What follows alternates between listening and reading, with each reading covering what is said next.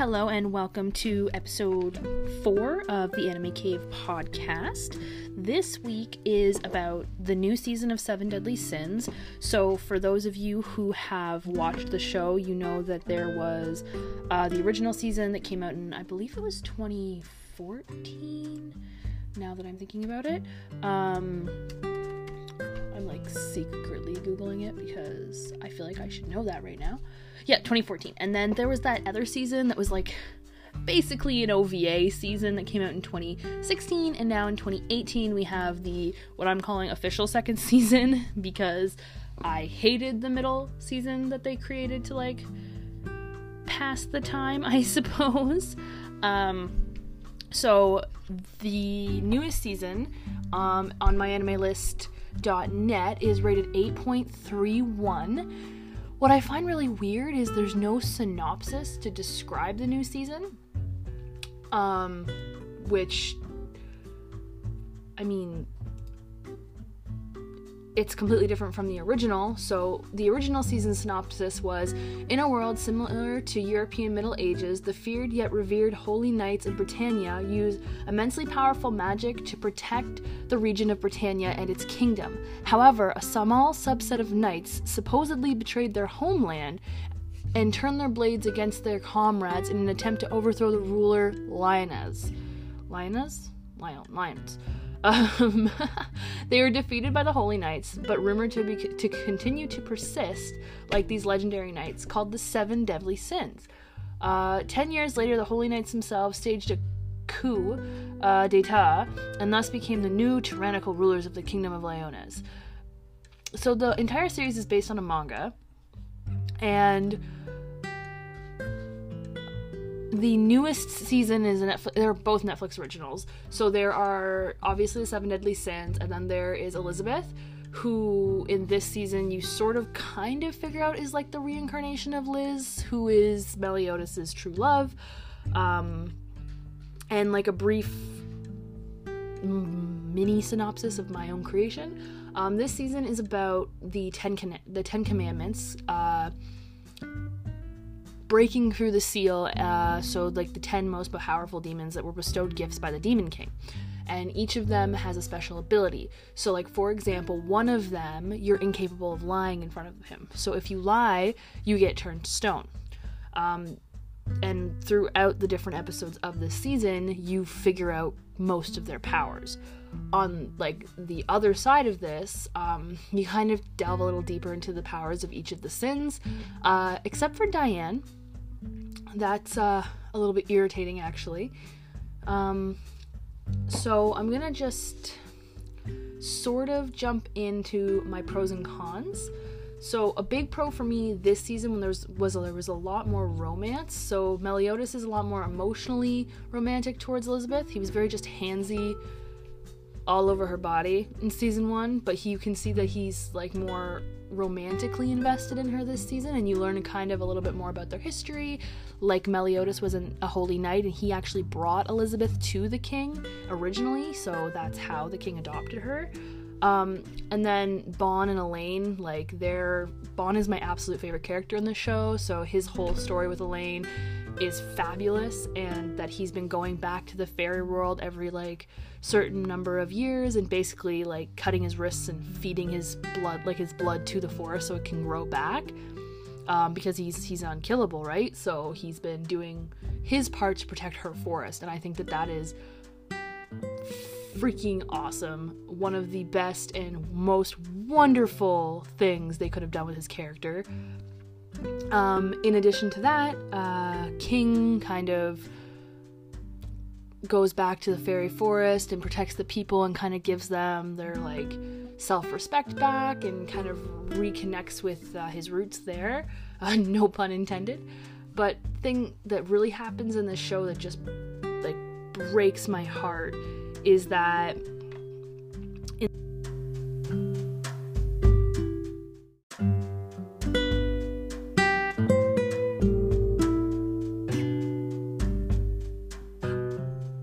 I do believe that it's in, I think episode two, maybe episode three, that uh, and Diane get in a big fight because I don't know if you remember the first season. at the very end, Gowther's kind of, sort of, in a relationship with one of the Holy Knights. Um, you find out in this season that he actually removed her memories in the hopes of trying to get a heart and understand love. Um, and this like completely disgusts Diane because he takes away this girl's memories of her little brother because he doesn't deem them necessary. So Diane and him get in this like full out brawl, like destroying buildings, just completely immensely fighting to the point that uh, Merlin they basically turn Gowther into a doll, like back into a doll because he was originally a doll. Uh, and even though he's in a doll form, he starts removing Diane's memories very slowly. And so that really, really, really sucks.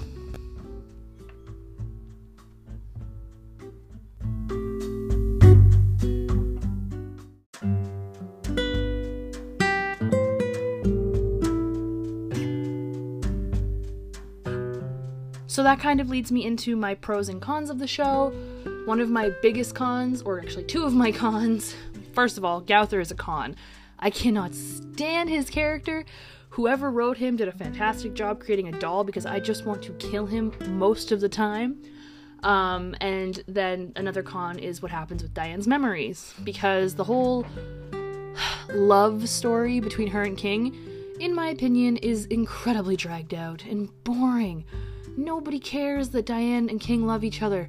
Nobody cares. Like, just throw it in front of everybody like Ban and Elaine and just let it be a thing. Stop dragging it out. Unless, with these memories being gone, I thought maybe it would bring up like a like a love triangle, like Diane will fall for somebody else while her memories are gone. But no, that's not what happens at all. It's ridiculous and it's a waste of time.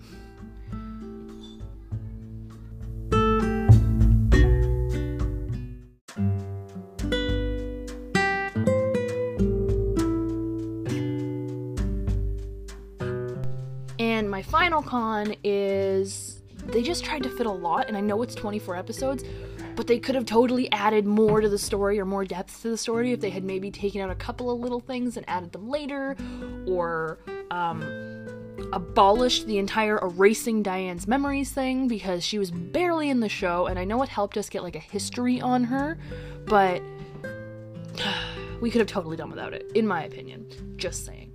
Um, my pro again, so more romance. Um, it's funny because I just said that, but more history on each of the characters was definitely more important.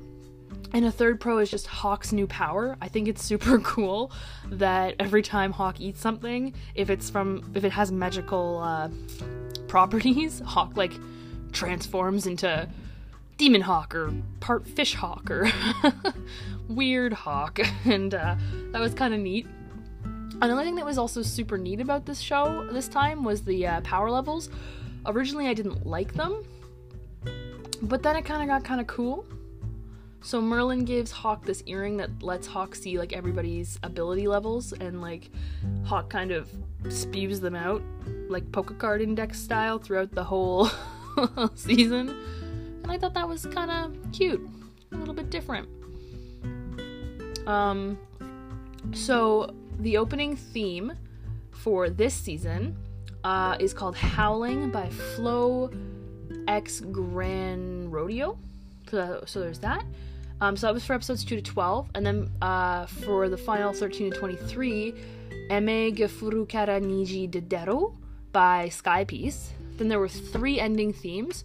So uh, for episode 1, it was Howling, again by Flo X uh, Gran Rodeo. By uh, for episodes two to twelve, it was Beautiful by Anly, and for episodes thirteen to twenty four, it was Chike by Sora Amamiya. So that was kind of neat. And just a little bit of information. Uh, it was 24 episodes. I did not know that going in for some reason. I'm so used to 12 episode shows, totally threw me off. Uh, it finished airing in June of this year. The producers are Aniplex, Dentsu, Kodansha, Movic, Semi.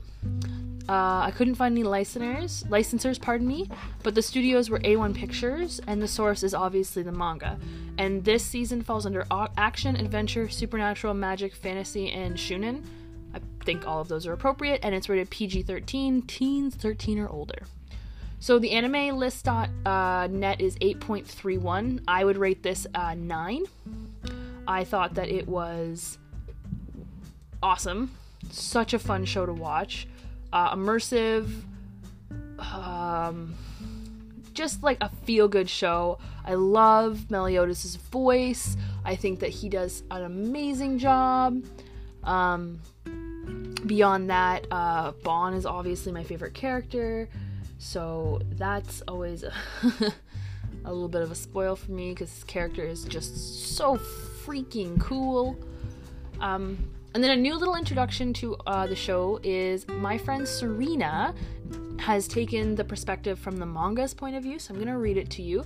So you guys can check her out on Instagram. Uh, if you go through Instagram, you can see her on there.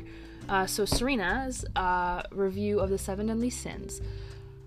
The concept of using sins to portray a storyline is as old as well the sins themselves.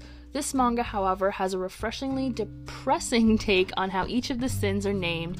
Each sin, each sin correlates to the main character and their actions in past events. Each character gets a fairly large, dedicated section to expand their backstories and give insight on why they act the way they do in the present. The transition into backstories are actually very smooth. The flashbacks are explained or given a reason for happening, such as a character retelling the story. The dialogue between the characters is some of the best I've ever seen, at least in my personal opinion. I say that too. to me, the candor and rapport amongst both the main and side characters feels very natural, not at all forced. Okay, so I'm gonna cut in there. I completely agree with Serena on this, especially when it comes to Captain and Bond. Their boy relationship or friendship I think is so relatable for like the guys I know. Like you haven't seen each other in a really long time and you get all excited and they get like fighty excited, and I thought that that was really awesome to incorporate within this, the the anime. Um, anyway, back to the review. Uh, though definitely a bit exaggerated to be more entertaining in some scenes and chapters. The protagonists and antagonists have a really nice back and forth, uh, with each one of the antagonists reacting differently and having different conversation types with every protagonist they interact with, and vice versa. It's not all just, you're labeled as bad guy, so I'm only gonna try to kick your butt as soon as we see each other, thankfully. uh, so, uh, the emotional growth and journey that you see and really actually go on with these characters creates a bond between you and the fictional personalities. For me, this connection was enough to make me feel very invested and really moved by the feelings each character was going through. I completely agree with this statement. I was fully invested in Bond's feelings, uh, Elizabeth's feelings, just throughout the whole show. Watching the different personalities and their and their temperaments completely changed what I thought about them. In my opinion, when it's when the minute details change between scenes or the subtle foreshadowing happens, so you can, in part, feel the suspense of what the detailing will impact. That a manga has clearly gotten me hooked. I think I read that wrong. For a book to make me keep craving another volume in a series while simultaneously making me not want to read more so that the reading experience doesn't end, now that's an immersive world. Let's talk about the character design, shall we? It is absolutely freaking beautiful each character introduced clearly has a lot of thought put into their design. Everything from their name to their hair and outfits is carefully handpicked to best suit their personality and demeanor. I agree with that, except for Elizabeth. She wears the most sexually stimulating outfits for a very demure lady. but that's clearly from Meliodas. Overall, I highly recommend giving this manga a go. While the story uh, concept is simplistic, the execution of it is wonderful. It is a long and currently ongoing series, so if you're looking for a quick read, I'd stay away from this one until you've got a few free hours to spare. And Serena's final scores, her art style was a 9 out of 10. Dialogue, she gives it 8 out of 10. And overall story is 7.5 out of 10.